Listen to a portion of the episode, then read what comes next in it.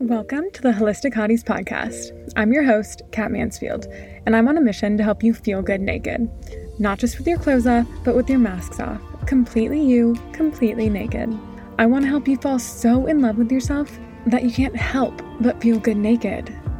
I'm a certified holistic health coach, meditation teacher, and yoga teacher, traveling around the world to further satiate a curiosity for all things healing and true. Feeling good naked is so much more than eating healthily, the bubble baths, and the spa days. It's that deep sense of security, that deep sense of safety in your own body. Here, we're going to talk about how to overcome the roadblocks, the mindsets, the beliefs, and the self imposed limitations that are keeping you from embodying the most radiant, holistically hot version of you. By pressing play, you're one step closer to feeling good naked. Let's do this. Hello, and welcome to another episode of Holistic Hotties. I'm recording from Santa Fe, New Mexico. I came home for Christmas, so I'm at my parents' house, and it has been so lovely. I mean, aside from having a little bit of trouble adjusting to the altitude while I'm sleeping, it's just a dream being back in Santa Fe. If you know me in person and I've ever talked to you about Santa Fe, I probably have like gone on about it. It is such a special place to me. Today, I want to talk about how to adjust to being back home. I've noticed I've only been home at the time I'm recording this, I've only been home three days, I think, four days.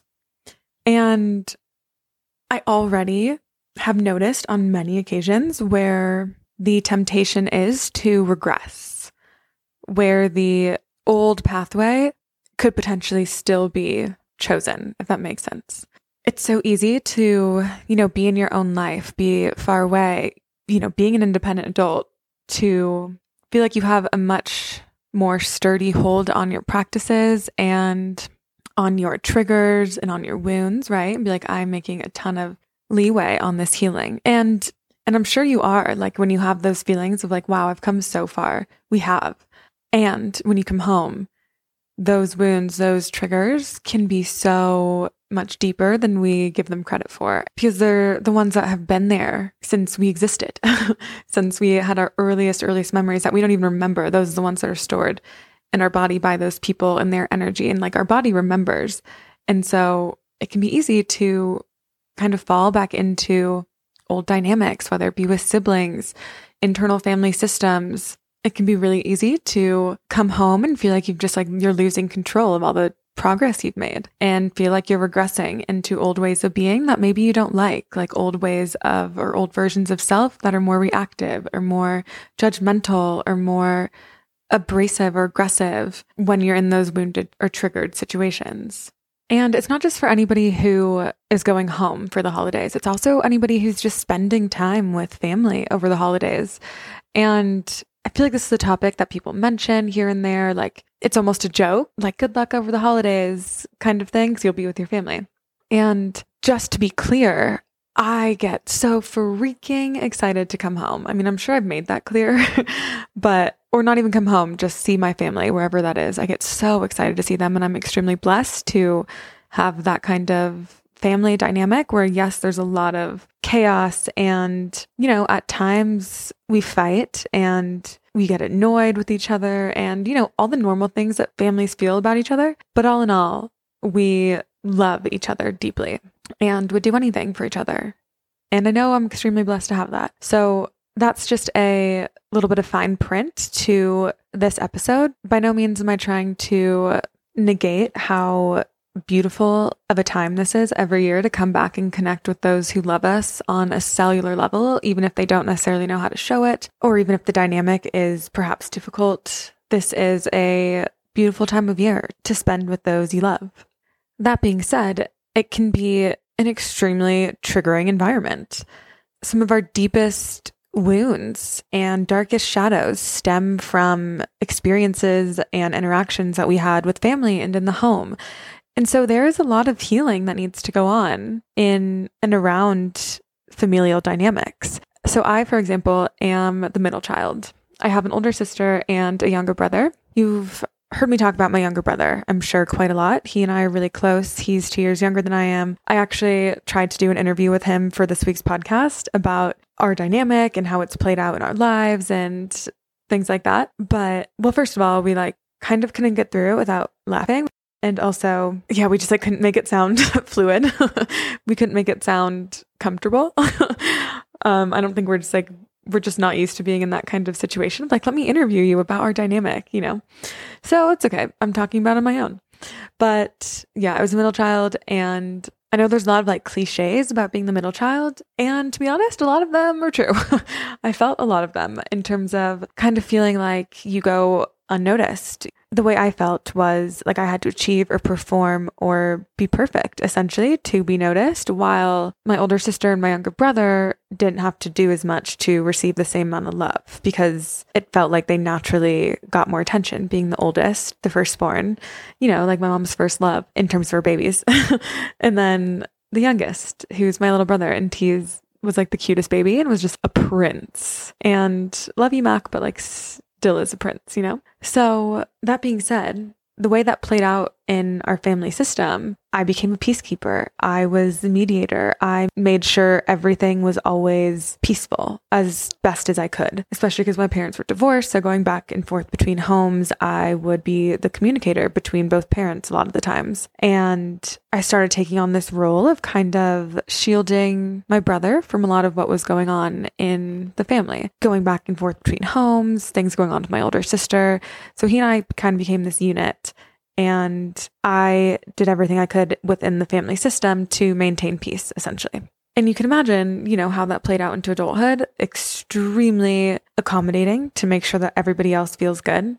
An extreme people pleaser. I compromised what I wanted and needed in many dynamics, friendships, relationships, in order to make sure that the other person felt okay. A lot of codependence in relationships. So, like, you know, of course, the way that we relate to those that we grew up with, of course, that impacts the way we relate to those out in the world as we become, you know, adults and leave the nest, which has been fun, you know, to heal a lot of those wounds and see how it has transformed the way that I show up relating to people, you know, as an autonomous adult out in society and then how I relate to my family when I come home.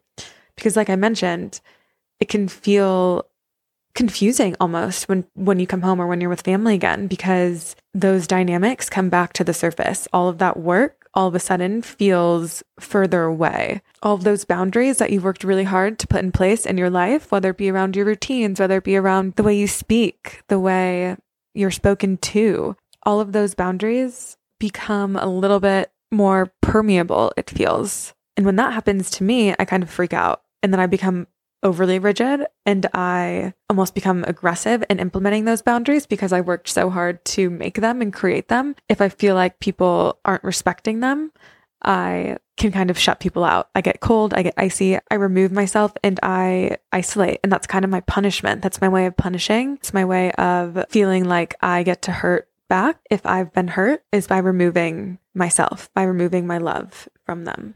And so being home I've just become so much more aware of when I'm in those situations, when I want to react and feed back into a dynamic that my brother and I have, or when I want to jellyfish myself and kind of remove myself from the group as a way of punishing and reacting to something that I felt triggered by. So, being back this year for Christmas, after being on this journey for longer and longer, having more of my tools, feeling more grounded and sturdy in the tools that I have, whether it be my meditation practice, my yoga practice, my other mindfulness practices. Being home this year, I've been able to observe a lot of that and just be like, whoa, not only is it super easy to fall back into these dynamics, it almost like feels good. It's like, oh yeah, I know how this goes. I know this dance. You say that, I say that. You respond this, then we get pissed and we get to walk off to our room and close the door. You know, it's like we are we know the dance, so it feels good. It's almost like, yeah, let's play it. It's like that drip of, you know, heroin or whatever, some addictive drug. and what's so fun about doing this work and being the adult and coming back into these dynamics in these family systems is now you have the tools to observe that and choose something differently. And in that moment, choosing something different, choosing kindness, choosing compassion, choosing silence, if that is what it takes to diffuse that pathway in that moment. And then what happens is that instant that you choose something different, that instant that you choose not to react the same way that you have for maybe your whole life in that certain sibling dynamic or to that specific family member, in that moment, you create the possibility of the relationship transforming because now it's a new dance. Now they get to respond perhaps in a different way. They get to follow your lead and your elevation. They have the choice too to transcend the old dynamic and meet you at a higher level where you can actually connect, where you can love each other better. And that gets really exciting because despite whatever's happened within your family, between your siblings, whatever it is, at the end of the day, aside from, you know, a few extreme situations, and they definitely exist, but for most of us, we want to love our family. We want to feel that kinship. We want to have deep, meaningful relationships with our parents, with our siblings. It's in our DNA. It's what we're, we've evolved to do. They're our tribe. Like from the time we were born, they were who protected us. And so we're bonded to them on a energetic, cellular, and spiritual level. So I truly believe that despite whatever we've told ourselves, we crave that connection to family on a subconscious level. So when you get to do this work and you look at every interaction with a family member, with a sibling as an opportunity to create a new dance, to transcend an old pattern, it's exciting because what exists on the other side of that is something new, something different. And it may take a long time because both people have to be willing to participate. So it could just be you for a while. If they're not there, if they're not ready, if they don't have their own tools, okay, it could just be you for a while, but every time you choose to not engage or fire down the same old reactionary pathway, you're setting an example for them. You're planting a seed in them for a new way of existing, for a new way of relating. And of course, if there's a, you know, toxic dynamic or toxic family member, this doesn't pertain to that. This conversation is about sibling dynamics that are not toxic, that are rooted in a legitimate craving and desire to love each other better but perhaps we're just not speaking the same language or we're at different in different seasons of our lives and we're having a harder time relating. This is for that. And the thing is, I know this conversation is so much easier said than done, right?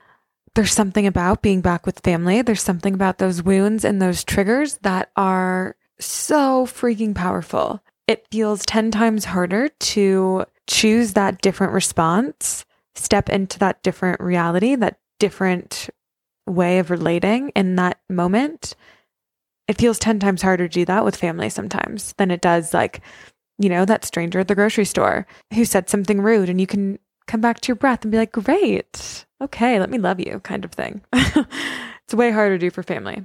So, what I've noticed in being back home and in these dynamics, feeling the pull of these triggers and these old coping mechanisms really coming back I've noticed a few ways that I deal with those moments, stay present, and make a new choice.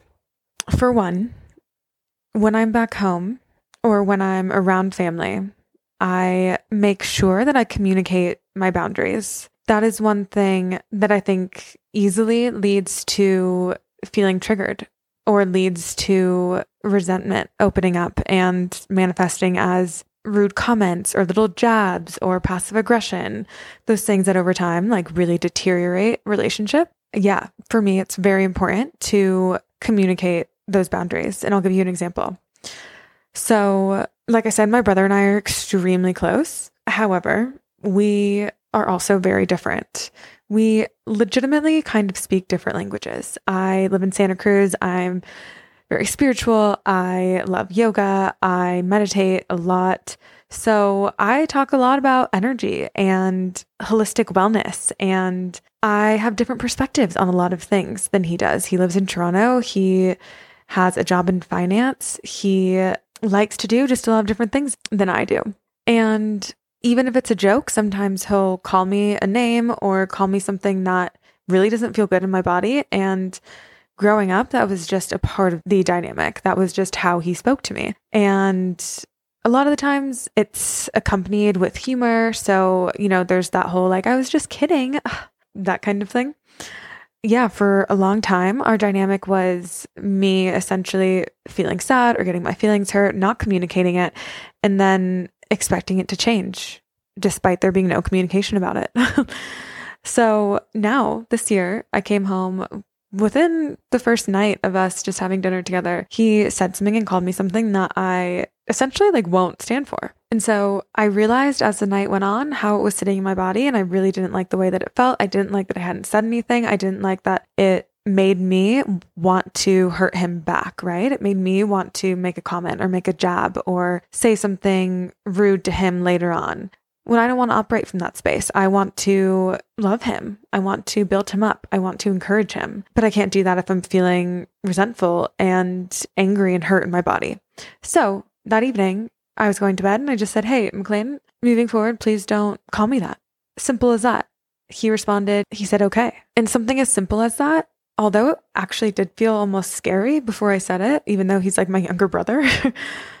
it did feel a little scary before I said it because it's so out of the norm of our dynamic. It is just not what happens. But in doing that, I created a new dynamic, one where I speak and one where he is able to respect that boundary of this is how you will speak to me. Not because I'm your sister, not because I'm your friend, just because I'm a human being. This is how you will speak to me and this is what I won't tolerate. So maintaining those boundaries. And again, that was just a simple example, but in that moment, I went to bed and I felt like something was different in our dynamic because that had never happened before. That kind of communication that was so neutral and healthy. There was no emotional charge to that conversation. It was just, this is the boundary. I will not tolerate this. Please don't do it. Okay. If you're not able to meet that standard or respect that boundary, then we'll have to have another conversation about how this relationship is going to move forward. Right. And it's like, it kind of gets to be that easy. And it can be really scary, especially when we're doing this to our parents and other family members that feel quote unquote senior, especially if we were raised with this like respect your elders mentality, which, you know, I do back 100%. But it can feel hard and scary to communicate your boundaries. But that is so important, especially in revisiting family or being amongst family over the holidays. So that's the first thing. The second thing is to carve out time for what you need. So for me, that is a lot of alone time. I'm very much an introverted extrovert. I need a lot of time alone to recharge. But once I'm charged, I love sharing that energy with people. I love overflowing and being present and yeah, just sharing my energy and connecting with people. But again, I need a lot of time to recharge to do that. So for me, that looks like walks in nature. That looks like taking time to be a little bit more reclusive and read in the like nook of the couch. Or excuse myself to go meditate for 30 minutes or go ride the peloton for 30 minutes. Just doing things and moving my body and being with myself like i need that. So it's also a little bit of a boundary like i need this space. I need to carve out this space. I'm not really going to compromise that. But it's it's also not as much a boundary as it is you laying that stake in the ground for yourself. Because a lot of times we come back home or we're amongst family or we feel like we just have so many obligations and expectations that are put on us to be certain places, especially if your parents are divorced or you're going to a partner's family as well and you have like four houses to go to for Christmas and three for Christmas Eve and then a day after Christmas brunch, you know, like there's just so much going on and gifts for everybody. There's so much noise and so much stimulus, especially during this time of the year, that it's easy to feel overwhelmed. It's easy to guilt ourselves into overextending. And I am so here to give you permission to not do that. I'm here to give you permission to carve out time for what you need, whether that be alone time on a walk, whether that be not attending every single party. Like, you do not have to attend every party. I am the biggest proponent of like RSVPing, no, in the nicest way. Like, thank you so much for thinking of me and inviting me to this soiree. I would love to come, but I'm over engaged this season. Let's carve out time in the new year to connect. Like, that's how I would handle an invitation that I don't have enough energy to go to. But I just want to give you permission to carve out time for what you need. Not only will this remind you and bring you back to groundedness in yourself and in your practices, but it just creates that space so that you're not so close to every interaction, every dynamic that you don't get to see what's happening. You get to create space and reflect and then come back and set the intention to move forward differently or to continue to just be present and make those choices in each moment to elevate a dynamic or elevate a relationship. And it can be testing on your patience. It can be hard, but it's also extremely rewarding because, like I said, these are the people that know us and love us on a cellular level. And the third thing that I'll mention is starting to become curious about that other person's experience. So I notice this in our family a lot. When somebody gets triggered or when there's tension between two people in the dynamic within our family, it's typically the result of one person assuming that the other person did or said something for a reason that only they know. That's a little confusing. But, like, for example, someone will get upset at the comment that the other person made because to them, they made that comment because they don't respect them. And then everything they do becomes this reflection of how they don't respect them, right? It's this narrative that we have as to why somebody is doing it. And we don't even ask why they actually made that comment in the first place or what their intention is in making that comment or showing up that way in the dynamic, right? So just starting to become curious and not assuming that we know why everybody does and says what they're doing. If we automatically assume that our uncle treats us a certain way because they don't respect us, we'll start to see every comment they say, every interaction they have with you as being a reflection of their lack of respect for you. And then we get worked up and then we respond in that dynamic from the lens of, well, they don't respect me. So this is how I'm going to show up. Right. And then it creates this whole cycle where you're not truly able to love each other or see each other because we're seeing them through our cloudy narratives. So if you observe yourself assuming that somebody in your family thinks this about you or they always do this or they always treat you like this, start to get curious and start to ask yourself what if something else were true? What if they weren't treating me this way because they don't respect me or because they, you know, fill in the blank, whatever the dynamic is between you and this person? But just start to question what if something else were true? What if it weren't about me per se? What if something were going on with them? What if they're perceiving my actions differently? You know, just starting to get curious and starting to open up the possibility of something else being true. And eventually, maybe you even communicate with them about it. Just removing our ego from the equation and showing up authentically and genuinely wanting to relate and know these people, know why they act the way they do, know why they are the way they are. And when we look from that lens, when you try and get curious about their experience, most likely we'll be able to generate more compassion for them. And then we'll be able to respond more gently. And then we'll eventually allow this relationship to elevate. The barriers and the walls will dissolve and you'll be able to connect. But again, that takes time and that takes patience and that takes perseverance. So, this work and this perseverance in creating new dynamics this is reserved for those relationships that mean the most to us, that go the deepest. And for some people, maybe that's not family. Maybe this is more pertaining to friendships in your life and they are your family. But for a lot of us, it is our family. It's our parents, it's our siblings, it's our cousins. And so I invite you to approach these dynamics and approach the rest of the time that you'll be with family over the holidays with this conversation in mind, with these tools and these reflections in mind, and see how they pertain to you and your dynamics, and whether or not, you know, this is helpful in creating something different between you, your siblings, your parents, whatever it is. I also just want to remind you in those moments where it feels like the progress you've made has disappeared and these old dynamics and these old reactions feel so visceral. Give yourself grace and remember that you have made progress. You have healed. you are on this journey, and this journey doesn't look like a graph straight up to the right. Our healing journey, our healing back to self, our self love journey goes in zigzags and upside down, backwards sometimes, down, up. You know, it goes in every single direction. But over time, we are moving, we're making progress, we are transforming. And that's why it's so beautiful. So that is it for today, everybody. I hope you have a wonderful rest of your holiday season. Next week, I'll be talking about my tips to transition from this year into 2023, how to hold our visions and manifest what we want to create this year. Have a wonderful rest of your week. Hope you had a great Christmas day with your family and sending you so much love. Talk next week. Bye bye.